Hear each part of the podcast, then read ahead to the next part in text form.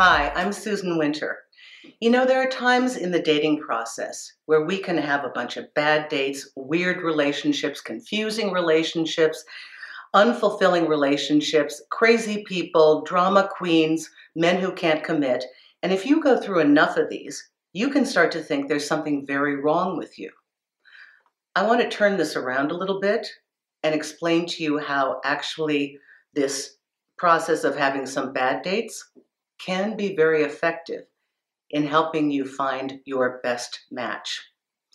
You see, all of these things are purposeful in dating. Dating is trial and error. And guess who is actually being educated?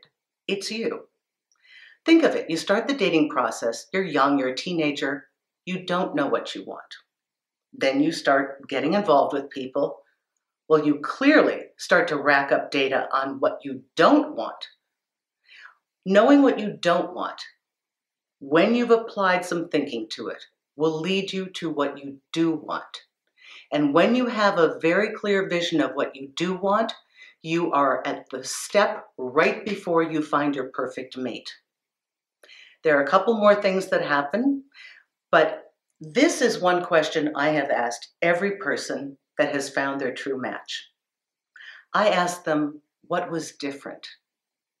And they tell me it was so easy. It was effortless. It felt so natural. And they say, I can't believe all the years I spent trying to put this square peg in a round hole. I can't believe the frustrating relationships I went through, the tears I cried, the drama, the confusion. Why would dating involve that?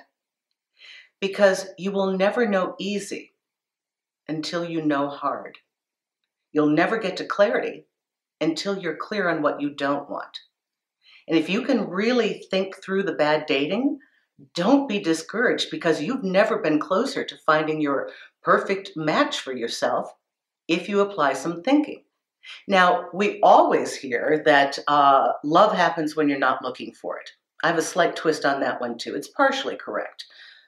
Love happens when you have taken in all the data from your experiences it goes into this magnificent internal computer that racks up all the numbers and gives you a prototype for what would now be correct for you. And in that awareness, you go out in the world, you don't see it, and you start doing something amazing. You start passing on partners. So you know what doesn't work now. So you go out on a date, first date, it's like, nope, seen that, done that. Next date, pass, pass, pass, pass, mm, no, pass. You start closing doors. Why? Because you're clear. You know what you want. Then there's this incredible moment that most people find where they just stop. They kind of give up. They don't give up wanting what they want, but they they just start living their life. They're like, I still want love. I'm going to put it over here. You know, I know what I want. I'm just I'm going to see my friends. I'm going to take up that hobby. I've always wanted to go hiking. I've always wanted to learn Spanish. I've always wanted to travel the Orient. I've always wanted to. And they live their lives. And then, in that relaxed state that has all of the factors collected in the data, they turn around one day and meet somebody. Boom. That's their mate. Relaxed, complete with information, and having passed on the repeats that they've seen and things that they know do not work for them. If you ever get frustrated in your dating experience and your friends are saying, oh, you're such a mess, please remember all of this is indeed purposeful. The reason for having some bad dates is indeed to show you what you want because all of dating is trial and error. You can't know what you don't know until you walk through the physical experience. This is how you come to your final destination, the real person who is supposed to be your mate. Take heart, it'll happen. My very best to you, Susan Winter for SusanWinter.net.